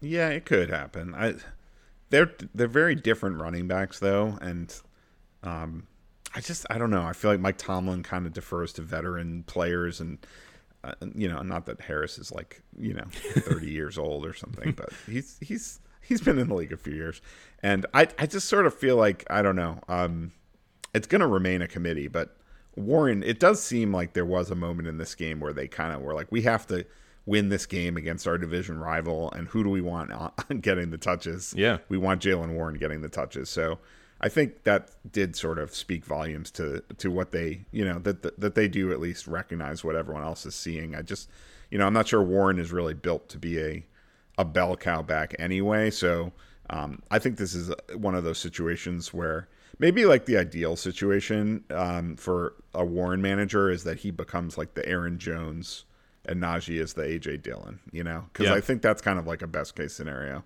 That's true. Jaylen Warren. One thing I'll, like I said, they have a week six bye. One thing I'm gonna be looking at uh, with the Steelers coming out of the bye uh, is Diontae Johnson healthy enough to come off of the uh, the IR, and then also this Jaylen Warren man. I've been betting on him over two and a half receptions for the last three weeks straight, and if they keep if they keep putting that line at two and a half, even if it's juicy, I'm gonna bet it because his receptions, you know, have been there uh, every week three, six, three, four, five. So in, until they move it up to three and a half or four and a half, if it's at two and a half, I'm gonna keep betting the over. Yeah, no, it totally makes sense. I We'll also say George Pickens had a huge game here. We should at least mention yeah. that. Um, I thought about placing a bet actually on him going over 100 yards with a touchdown in this game. I would have been very nice odds, and I didn't take it. So I'm kind of kicking myself for that. Uh, I just had a hunch that that was going to happen, but um, it will be interesting to see um, what ha- what his role is once Diontae Johnson does come back, uh, because previously when Diontae Johnson was on the field, Pickens played a very sort of limited kind of run, you know, run down the sideline, get some mm-hmm. jump ball kind of routes. He he wasn't um, a feature guy the way he's been uh, these last couple weeks. So I that that will be interesting to see uh, how how their target shares work out uh, once Johnson is back in the fold. Yep, agreed. All right, we've got the Eagles twenty three and the Rams fourteen. Um, you know, I feel like the Rams are like the most ex- interesting, exciting team for fantasy this season. Like, yeah, just because they've created these two really great fantasy options out of nowhere in Puka Nacua and Kyren Williams, and now they get Cooper Kupp back, and he just immediately looks like vintage Cooper Kupp. The the connection with Matthew Stafford just picks up like they they, you know, had no time off whatsoever on the first drive. It's just catch after catch after catch for Kupp. And, um, you know, he didn't do as much in the second half of this game, but still eight catches for 118 yards on 12 targets in his first game back. And Nacua still gets it done with seven catches for 71 and a touchdown on 11 targets. So I think this was a situation where um, you and I pretty much were in line with the rest of the fantasy community on this one. I think it was, you know, this idea that both of these guys can coexist and be wide receiver ones or at high end wide receiver twos at worst uh, in Nacua's case. And I think this game just sort of shows exactly why that's the case. Yeah, I mean, every everything kind of lined up like we thought it would be. Like Tutu Atwell was still involved. Uh, Van Jefferson just got kicked to the curb. Uh, I hate to say it, but like, you know, he only played two snaps, and so that's exactly what should have happened. Is what McVay did. So everything like made sense here. And like you said, Cooper Kupp had that awesome opening drive. About half of his production in the game came on that but yeah, um, I don't have much else to say about those guys. Like Cooper Kupp is like top ten overall player instantly. You have him at three overall, so I'm not going to argue with you there. Yep, exactly. As long as he can stay healthy, I just think he's going to be a complete monster like he's been in the past. Um, I do think it is worth just sort of discussing the the sort of down the chain impacts beyond. I mean, yes, Van Jefferson is irrelevant now, but like I also think this does have a bit of an impact on guys like uh, Tyler Higbee and Tutu Atwell, and even Kyren Williams. I mean, yeah. Tutu did get in the end zone in this game, but he only had two catches for nine yards. Um, yeah. So uh, I, he's going to be really hard to trust. I think. Um, uh, you know, he'll have he'll he'll probably still have some big games from time to time, but going to be hard to trust. Tyler Higbee I, isn't a top twelve tight end for me anymore with Kupp back, and uh, and and Kyren Williams I still really like. I mean, the usage is amazing in terms of snap counts, but he hasn't been an efficient runner. Period. Um, and you know, a big part of what he's done is is first of all touchdowns, and second of all, uh, passing game role. So I'm a little concerned that he might not get much of a passing game role anymore with Kupp back, and uh, you know, also Kupp is a, a, huge red zone weapon too, so it could dip into his touchdown total a little bit as well.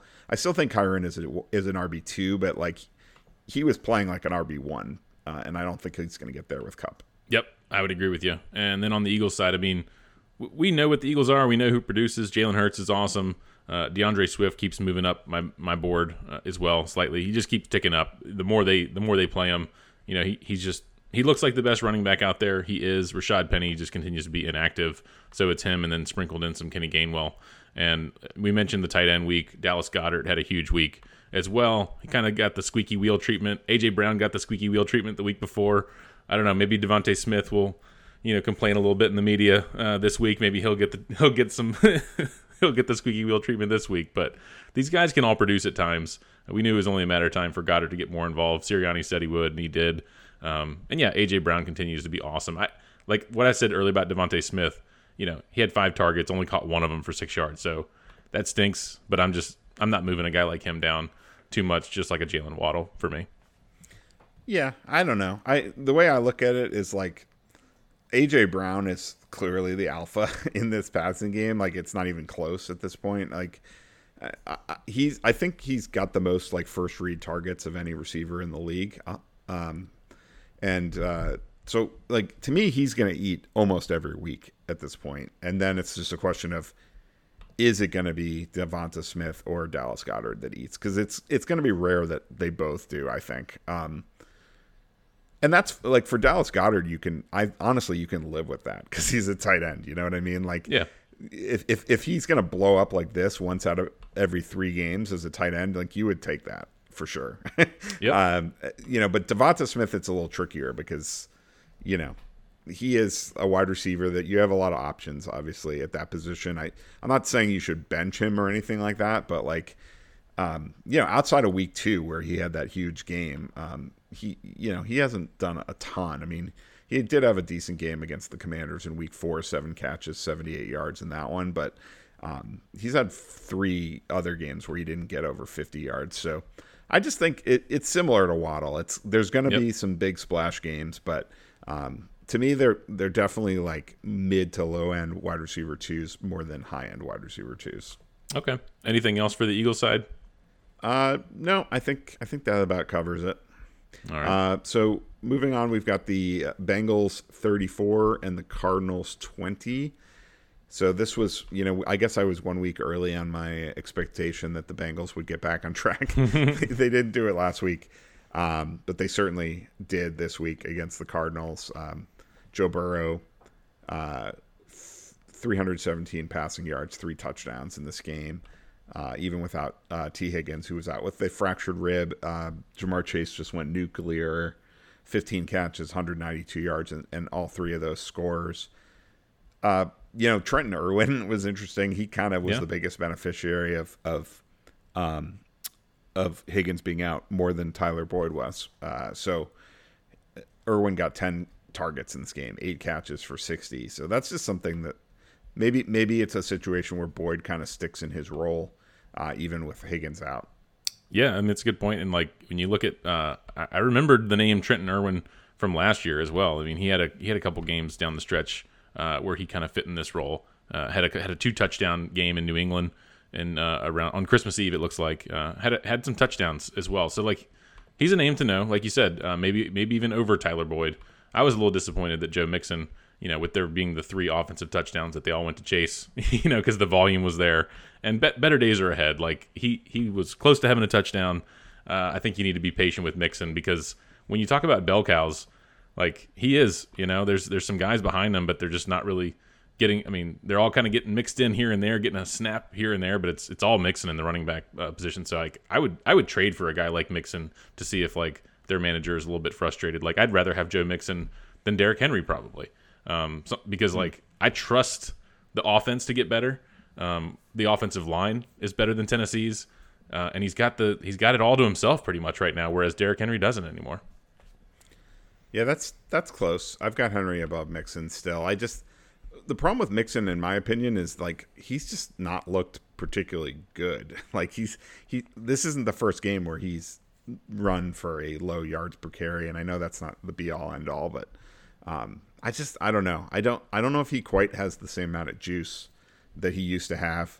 Um, so like he, it's it's the volume that's really like you know propelling him uh forward at this point. I think, uh, much like Josh Jacobs, it's it's it's a very similar kind of setup. I mean, yes, it's a better offense, so uh, I guess that that would be a, an argument in Mixon's uh, favor because they don't, like you said, they don't really have any other running backs that are featuring in into the uh, committee mix.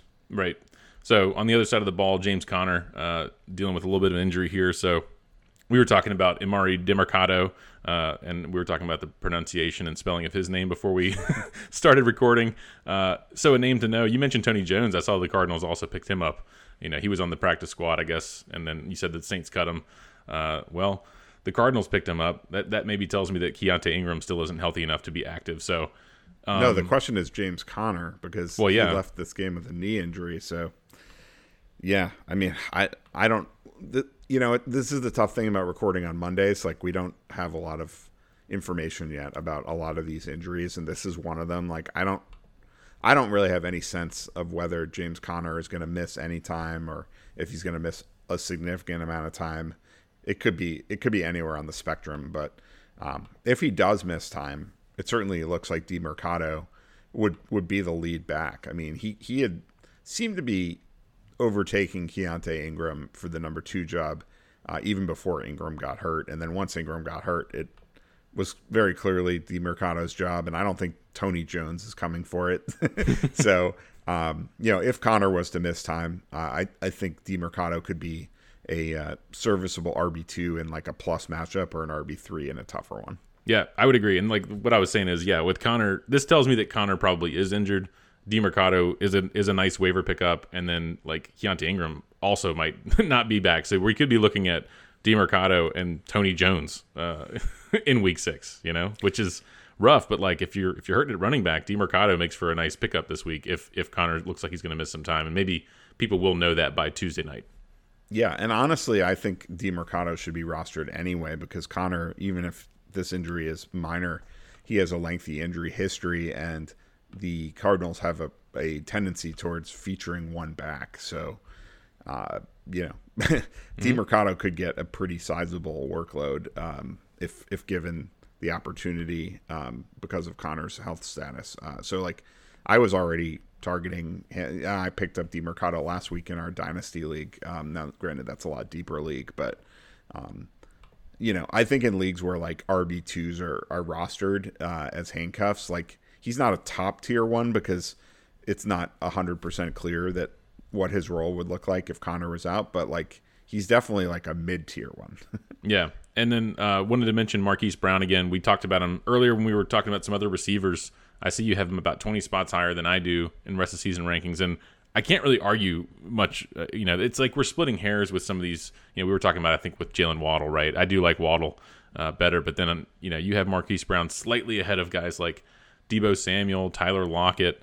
Um, Christian Kirk, uh, banged up T. Higgins, who's likely to miss a couple more weeks with an injury, or you know, dealing with the injury and then the bye week. So, um, yeah, I can see it with all those guys. Um, Deebo, you know, guys like Deebo, it's hard for me to to get on board, but still, it's like Marquise Brown's been the number one receiver for the Cardinals. Well, yeah, I mean, it's just a very different situation. You know, like Deebo is on a team where they have two other huge weapons in the passing game. They've got the best running back in football who can also catch passes, and they have the best defense in the NFL. you know, so yeah. like I just don't think they need Deebo as much, nearly as much as the Cardinals need Marquise Brown, and that's why he's gotten to ten targets in three of the last four weeks. He's been a top twenty fantasy receiver three weeks in a row.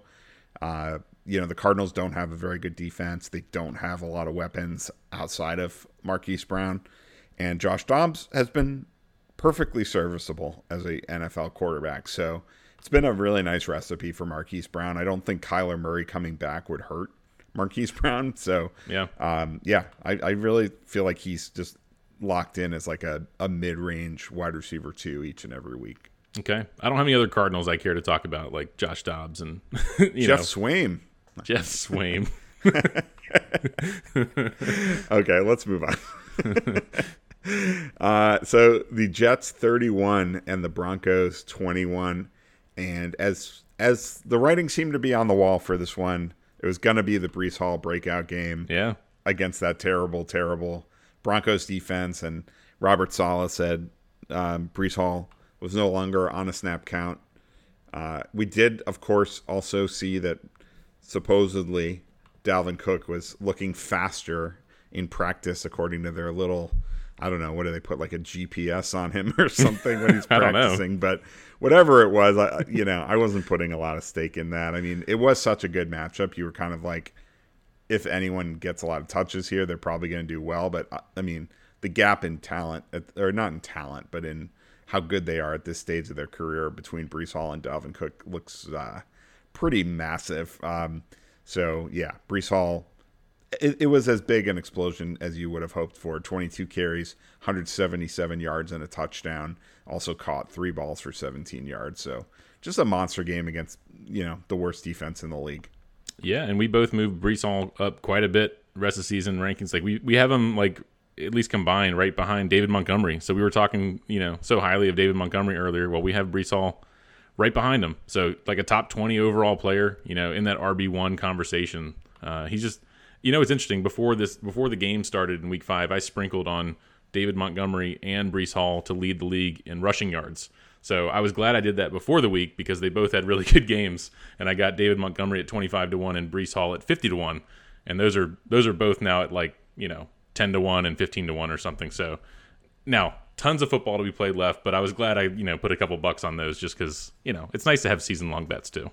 Yeah, that's nice. I should look at more of those. Um, you know, and I also think just like Zach Wilson, like it's not like he had a great game, but like I feel like just him settling in as like a serviceable quarterback is like a big boost to Breece Hall because it's just gonna make if, if they can just have like a semi-functional offense like Breece Hall is such an explosive talent if he's not on a snap count like you know he's gonna have some some really big games Yep, for sure. Um, and then, I mean, I don't know. Broncos side, we were talking about Jaleel McLaughlin. You know, Javonte Williams was out in this game. The thing about this team, they're one, they're one and four now. Look like they're going nowhere. I feel like they could start selling players off. You know, even like there was even speculation before the season started that like Jeudy or Sutton might be traded. So I feel like we could certainly see something like that in the coming weeks. And I, I feel like they have no reason not to see what Jaleel McLaughlin can do. He looks explosive. You know, we were talking about guys like Achane, these these speedy uh, small guys, and he's he's up there too. He he just keeps scoring. You know, when given the opportunity. And so even with with Javonte back, I feel like they're going to continue to use him. So I've moved Javonte down. I was a lot more rosy on Javonte coming into the season, even with coming off the injury, but I've soured on him a bit now that he's dealing with the hip injury and Jaleel's getting involved. Samaje Perine is like in the hurry up offense, you know, getting all the catches and stuff. So this is just sort of a turning into a three headed backfield that I. It's not that I don't want a part of it, but I'm just they're all just kind of depressed a little bit in value. Yeah, I don't really want a part of it. Um, I mean, yes, Jaleel McLaughlin is exciting. He's an exciting talent, like who can break a, a long run at any time. But like, you know, he played 33% of the snaps in this game, and that was a season high. So, yep. like, you know, Samaje Perine was the lead back, and, you know, he made a big impact as a receiver in this game. Four catches, 73 yards. Um, I, I don't get the sense Javonte Williams is going to be out for that long. And I, you know, if, if it's going to continue to be that three man committee, and you're right, that's exactly what it was in week three, the last game that all three of these guys were healthy and playing. Mm-hmm. Uh, it was a, a bona fide three way committee. Um, so if that's going to be the case, like I'm going to have a really hard time starting any of these guys, especially on a, you know, at best average, maybe below average offense that's going to be in a lot of negative game script. You might be able to sell low on Javonte or sell mid if someone like still believes in him a little bit. You know, if he's if he's looking healthy, if he's coming back, and someone has bye week issues, and it's like, hey, I've got Javonte, he's coming back because I, I don't. I have a hard time seeing a path like after we're as we're talking about all this. I have a hard time seeing him even as like an RB two rest of the season. Yeah, I'd be curious if his trade value I, would guess it's lower than McLaughlin's at this point, though. Maybe, uh, but you know, come, like people have their preconceived notions coming in, and the name recognition, and people remember him being drafted highly, and you know, there are people out there who had him before the ACL tear and stuff like that. So, mm-hmm. you know, all those things people have in the back of their minds. So you, you just never know until you ask. So this these are the type of trade things that you need to at least put some feelers out there. You know. Yeah, I would personally not be opposed to selling high on McLaughlin though either because. Yeah I mean, this is a guy that's five foot seven, one eighty seven. Like he hasn't played more than thirty three percent of the snaps.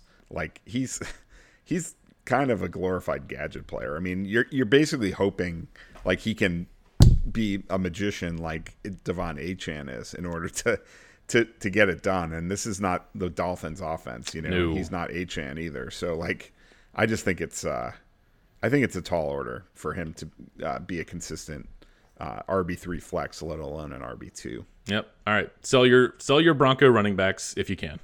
yeah, exactly. It does look like Jeudy has has passed Sutton again on the depth chart, though, for what that's worth. Yeah. All right. Uh, Chiefs twenty seven, Vikings twenty. This was a game with a couple scary uh, looking injuries, um, non contact injuries, one on each side to star players. Travis Kelce of the Chiefs and Justin Jefferson of the Vikings. Uh, Kelce's uh, was it, it looked really scary when it happened. Yeah. Um, but then he comes back in the game and catches the touchdown, ends up with 10 catches in the game. Um, you know, it was initially reported as a high ankle sprain. Now it's being reported as a low ankle sprain. Uh, he didn't practice today on Monday. Um, they play on Thursday night, so like I feel like there's a chance he misses a game here. Um, but this doesn't look like a multi-week absence, uh, which is a sigh of relief for people like me that are, have Travis Kelce in almost every one of their leagues. Hope you have Noah Gray, and if you don't, if he's out there, like I agree with you. Like this could be something that the swelling, you know, comes up and like it's a quick turnaround, like you said. So Noah Gray could be could be viable. Uh, he he has been before, and like with Justin Jefferson with hamstrings, you know, he'll. We don't again. We don't know a whole lot right now. I think they're still doing some more tests and whatnot, but like you know, I feel like I've seen enough receivers who are explosive like him. You know, they kind of rely on their hamstrings a bit. You know, so it could be a week or two. It could be three or four. Like they, it could be a situation where they like a Saquon thing where it's like they don't put him on the short term IR, but he still ends up missing three or four weeks. So I I moved him down to like I think 21 or something overall. You moved him down like five or six spots. It's one of those things like I'll move him back up if things look promising, but for now I've moved him down to the point where like if I was in a pinch and I'm like 0 and 5 or 1 and 4 and I have Justin Jefferson and the news comes out that he's going to miss 2 or 3 weeks, I would start looking at okay, could I trade him and get Davante Adams or, or maybe shoot higher and try to get Tyreek Hill, uh, you know, but I don't know if you'd get that, but you might uh, if you can do Justin Jefferson plus and get Tyreek Hill, you know. Yeah, plus maybe. Yeah. I, yeah, I, that's a tough sell. I don't think I, I don't think anyone that has Tyreek Hill wants to sell him, but um, but yeah, I mean, it, you could probably get a Davante Adams type, um, Yeah. which would certainly be worth it if you need wins. I think. Uh, so yeah, you you do have to look at those kind of trades. I mean, I I still think though in most situations, like if you're off to a decent enough start, like uh, you know, my rankings are looking at the long run and Yeah. thinking you can get by three you know three weeks without Justin Jefferson. You're going to want him in the fantasy playoffs for Yeah. sure. No doubt. Um, it, it wouldn't. It's not great news for Kirk Cousins if Justin Jefferson is out for any length of time either. Uh, it might be uh, very good news for Jordan Addison though. Sure, and KJ Osborn. I mean, Brandon Powell in deep leagues, like he was targeted a ton in those last couple drives when they were in kind of comeback mode trying to score. I think the Vikings got a little bit hosed at the end there. I, I feel like I've seen a lot of flags being picked up uh, in the NFL lately. I wonder if that was a point of emphasis recently where it's like, all right, you throw a flag, talk to each other, get it right. Um, that one, it's just, it, I had no skin in the game in this. You know, I, I just like was watching the game and just thought that the Vikings got a little bit hosed where it looked like PI. They threw the flag and then they were like, you know what? It wasn't. and that stinks if you're a Vikings fan, you know, that just really stinks. yeah, yeah.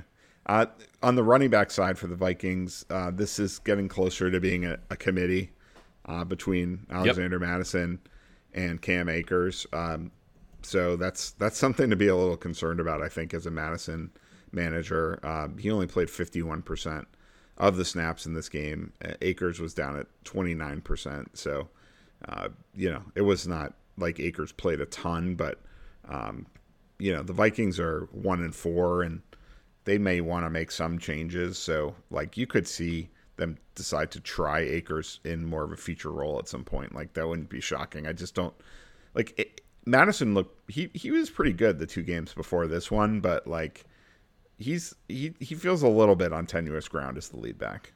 Yeah, I would agree. And I, I, I thought all along like they're to obviously, you know, increase Cam Akers' workload. So I could see a situation where next week it becomes even more like a 60 40 or something. So we could even see more Akers. Um, the other running back on the other side, Isaiah Pacheco, we I keep moving him up, you know, ever so slightly. He just looks like there's no other like Clyde Edwards Helaire early on in the season, it was like, oh man, is he going to be the guy again? Are they giving him a chance? No. um, and Jerick McKinnon, you know, we've seen games where he'll have a game here where he has like four or five catches and a couple touchdowns. Like that's going to happen. You won't really know when it's going to happen. That's like the receivers. You you don't really play them, right? Rashee Rice is looking better, but like, can you really trust even Rashee Rice moving forward? Probably not. But you can trust Isaiah Pacheco. Like he runs hard. They trust him. Uh, as far as I can tell, he doesn't have any big fumbling issues. I think he's just he just keeps moving up my rankings like a D'Andre Swift.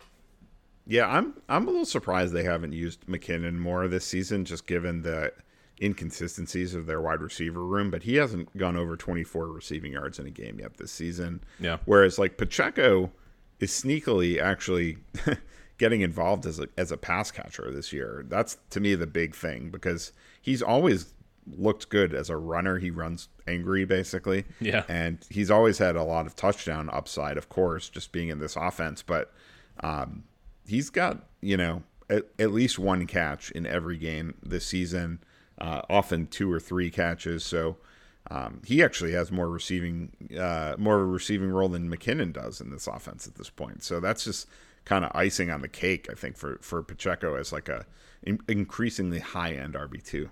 Yeah. Uh, anyone else from Chiefs or Vikings?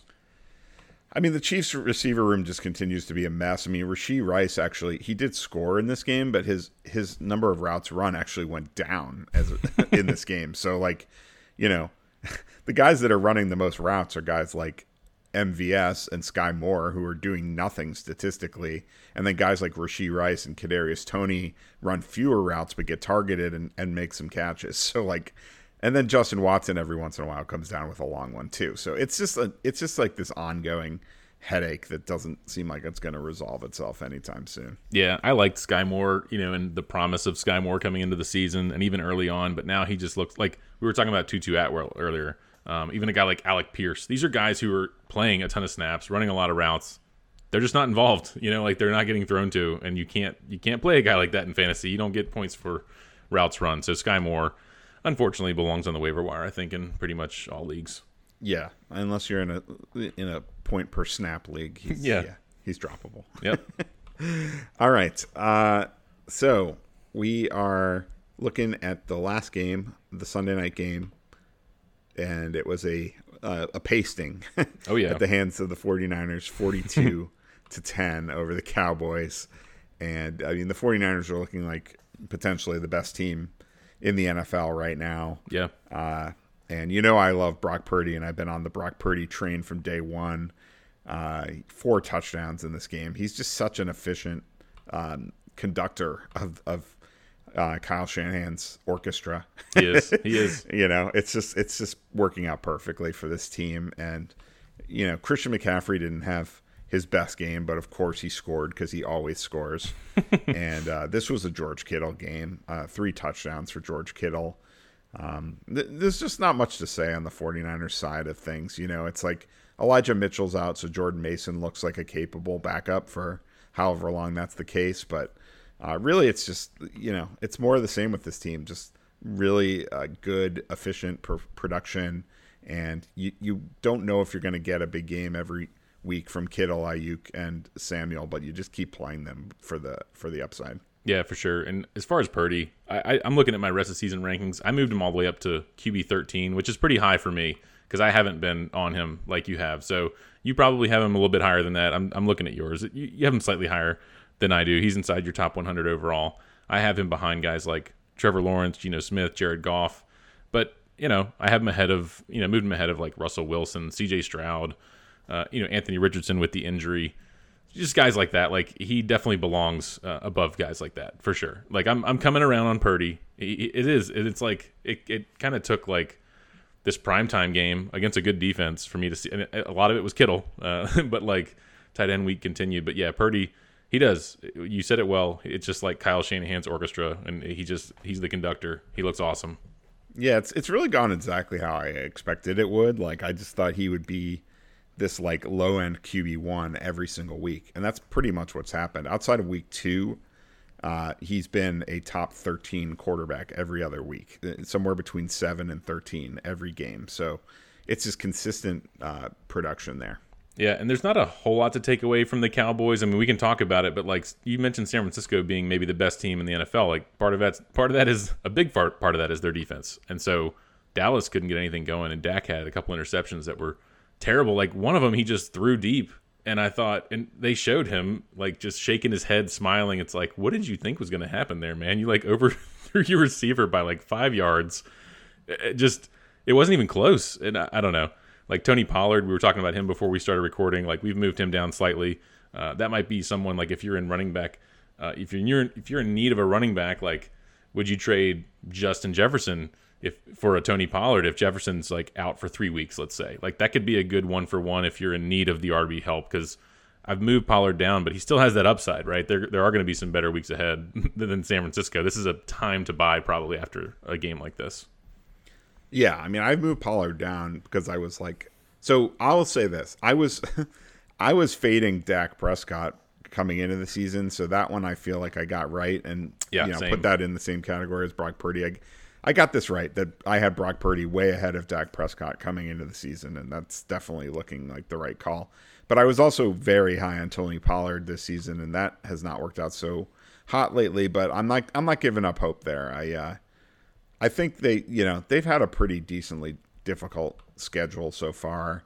Um, you know, especially the last couple weeks with uh, San Francisco, New England. They had the Jets earlier, so hasn't been hasn't been that great. They've also had a lot of injuries on their offensive line up to this point, and those guys are getting healthy now. So I'm not gonna fa- I'm not gonna give up uh, or panic about Tony Pollard based on a, a, tough game against San Francisco. I mean that's just a really difficult test. Um, so let's see if he can if he can start getting it going here. Um, you know they have their bye coming up soon, but they do get the Chargers first. So like let's see what he can do against the Chargers before we start getting too worried. Yeah, or just buy low now.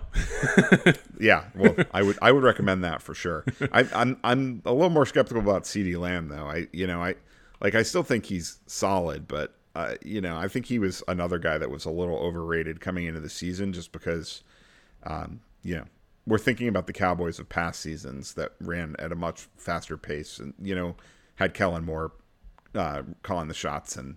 Uh, now, you know, with Mike McCarthy is vanilla scheme and with a, you know what's usually a really good defense. Like I just don't know how much volume there's going to be for CeeDee Lamb. He's only had one game this season where he had more than seven targets or more than four catches. So mm. um, it just isn't a ton of volume happening there. It's uh, it's kind of similar to what I was talking about with uh, Jaylen Waddle and DeVonta Smith, except that he's the number one receiver on a lower volume attack instead of the number two on a higher volume.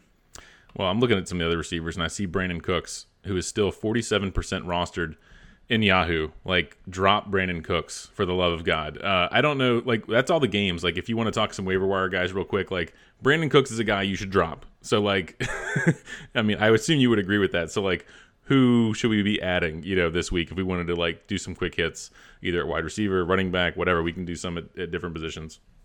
Yeah, so I mean, you know, I think at wide receiver, it's it's kind of names we've already been thinking about already. I would say Josh Reynolds to me, um, in terms of according to the Fantasy Pros list of players under fifty percent rostered, and I believe you said that includes ESPN and Yahoo leagues. Um, yeah, he's forty one percent in Yahoo. Yeah, I think he's the best um, add at wide receiver this week, but it's a lot of the names that have already been talked about: Quentin Johnston and Rashee Rice, and I mean, Josh Downs had another good game. Mm-hmm. Um, so I guess you could look at him, but I mean, Brandin Cooks is even on this list, believe it or not. yeah, I know. Well, that's that's crazy. I mean, we talked about Quentin Johnston versus uh, Josh Reynolds, but we didn't mention Joshua Palmer, who also is 53% rostered. So it's close to that 50% threshold in Yahoo League. So like, I would absolutely. Well, I don't know. I guess I should ask you: Would you would you add Joshua Palmer over Josh Reynolds because Palmer has that role over Quentin Johnston, but we could see, you know, Johnston overtake him. They're coming out of the bye week. Are you still going bird in the hand with Reynolds there over Palmer? I think I am. Yeah, I think I would go Reynolds and then Palmer and then Johnston of those three. Okay, um, running backs. We talked about the, an hour and a half ago about Bears and uh, Commanders, but we didn't really get in too much with uh, Roschon Johnson, D'Onta Foreman. These are names that like are pretty pretty available on the waiver wires now. Roschon Johnson, I think, uh, was he was out pretty early with a concussion, so we could see him out. And D'Onta Foreman has been inactive, uh, I think, every week. But like, they're gonna have to activate him this week. Uh, they might have Travis Homer, but they're not gonna have Khalil Herbert for maybe a month. Uh, so like, are, are, you are you prioritizing these Bears, or would you? You know, go, go with a guy like Tyjae Spears, who we were talking about, or an Emari Demercado if we find out that Conner's going to miss a couple weeks. Mm.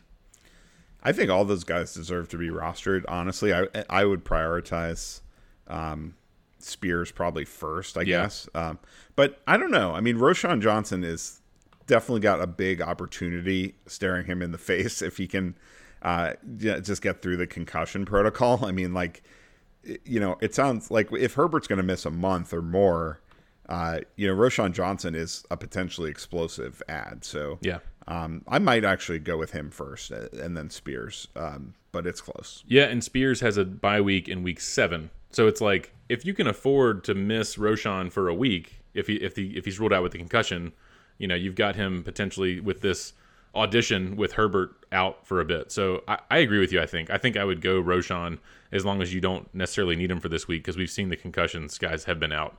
Uh, they tend to miss a, a week. So just expect that if you're picking up Roschon, you might spend the FAAB and you might not be able to play him right away. Yeah, but I, I would I wouldn't mind bidding fairly aggressively to get Roschon Johnson because he is, uh, you know, this dynamic rookie who again has a big opportunity. I mean, D'Onta Foreman should probably be picked up as well. I you know you don't I don't think you'll need to bid a lot to get him, but um, I I would want to see how that plays out. You know, between I mean maybe Johnson doesn't get cleared this week and Foreman runs for like 130 yards next next game. I mean like we've seen D'Onta Foreman have games like that in the past, you know. So Yeah. like, um, you know, they're going up against Minnesota. You know, I not the greatest defense in the world, so it wouldn't shock me if if something like that happened. Um, but I actually think there's a lot of interesting running backs on the waiver wire uh, this week. Um, you know, I know a lot of people have been slamming the waiver wire this week as like a bad week for it, but there's a lot of these running backs I'd be intrigued by. Um, you know, Demercado, yes, for sure, um, w- pending news on on Conner. But like I said, I think he probably merits a pickup even if Conner's fine. Um, Kendre Miller, I think, should be rostered. Justice Hill might be the, I mean, he might be the best of the bunch, honestly. Like he could be easily the lead back for the Ravens as soon as next week. So He could be. um, I would I would certainly want him on my roster. Like some of these guys I've had all along. Like I've had Justice Hill, I've had Tyjae Spears, I've had Kendre Miller. I, I haven't been dropping those guys, so um, I, I they should all be rostered for sure. Yeah, Justice Hill is 28% rostered in Yahoo. Uh, we we talk about him every week. I mean, they do they do face Tennessee uh, in London, so not not at it says at Tennessee, but this is a London game, and uh, you know both teams have to travel. Tennessee just got torched a little bit by Zack Moss, so they you, you can get through that defense, and uh, I don't know, maybe maybe both defenses could be a little sluggish out there. I agree with you on Justice Hill. Like there are some interesting names here, um, but I do I do think the more exciting names are Roschon, Tyjae, just because they're they're rookies. Uh, they have a role. Roschon really has this audition. Like he he could take off. Yep, and then you know Jeff Wilson is another interesting one because they just um, they just activated his practice window from IR. So sometime in the next three weeks, they're going to have to uh, activate him to the to the roster, and uh, we don't know what the deal is with Achane's knee. But if if if Achane is going to miss some time, Jeff Wilson could walk right into a very uh, fantasy friendly role because again, Mostert's not a bell cow, so there's room for another running back. And if Achane's out, like Jeff Wilson immediately has R- like low end RB two potential. Yep. Um, you want to talk about any quarterbacks? We've got like you mentioned Sam Howell, who you like, you know, a lot rest of the season. Like he's available in a lot of leagues. He plays at Atlanta, which again, we slowed down. CJ Stroud tends to slow down the pace a little bit. Uh, you got guys like Baker Mayfield coming back against Detroit. Uh, Derek Carr, uh, who's I don't know, not, maybe not exciting. I'd probably I'd probably take Howell or Mayfield over guys like Carr uh, or Minshew, who I mentioned, who doesn't have the best uh, matchups coming up. Even though you could start Minshew for a month, but you can start these other guys as well. Yeah, I think Howell is my favorite of the group, and then Mayfield. So I agree with that. Um, you know, Minshew is a, an important pickup in superflex leagues, though. So that Yep. you know, because all these other guys are already rostered in those formats. Um, and yeah, I mean, I think you know he could be a you know top twenty, top twenty four ish quarterback uh, for a month, which in a superflex league uh, gets you. for some people, that's like a big deal to get Yeah. you know to to have a warm body there. True. All right. Um, any tight ends? I mean, Logan Thomas is my guy. He's still 16% rostered. That's just criminal. But Dalton Schultz is 36%. So, I mean, there's there's some names out there, and David Njoku's coming back off of a bye. He's 59%. So I think it's worth mentioning because he's out there in, you know, 41% of Yahoo leagues. So, he, you know, he's out there. It's tight end, so it's a onesie position where a lot of teams just have one tight end. So Njoku could be available as well. Yeah, I I don't know, man. I can't really get excited about any of these tight end options. I mean, I guess Gerald Everett could be interesting if Um, if Donald Parham is going to miss some time, I believe he got hurt right before the bye, so we'll have to check on his his health status because he was sorting, he was infringing on Everett's snaps and especially in the red zone. So it would help Everett's case if, if Parham's out. Tyler Conklin, your boy, Yeah, that's true. uh, has he's he's sneakily been pretty good. He's got 50 plus receiving yards in three of his last four games. Uh, I have him in the Scott Fish Bowl, and I've been enjoying rolling him out there. Um, so you know, in a in a standard 10 or 12 team single tight end league, you probably don't need to play Tyler Conklin, but uh, he is at least trending up. Six percent rostered in Yahoo is ridiculous. I mean, he's had five or six targets in each of his last four games, and you want targets. I know he hasn't scored, but like, yeah, it's. I talked about him coming into the into the year as like this is someone who's going to have 500 receiving yards, maybe 600, and if if he's Aaron Rodgers' red zone guy, he's going to score some touchdowns. Of course, we all know what happened with Aaron Rodgers, so that didn't happen. But like, he's still producing. Like, he still might be a top 12 fantasy tight end when it's all said and done. Yeah, well, you know, with Wilson uh, playing a little bit better, it's Yeah. back in the cards as a possibility for sure. Yep. All right, so why don't we wrap it up there? Uh, thank you all so much for listening. Uh, if you have any questions for us, you can always uh, reach out to us on Twitter. Uh, I am at Andrew underscore Seifter. And I am at Barton Wheeler. We appreciate everyone listening to the podcast. If you like the show, please follow, share, rate, and review. We are out of here. We gone.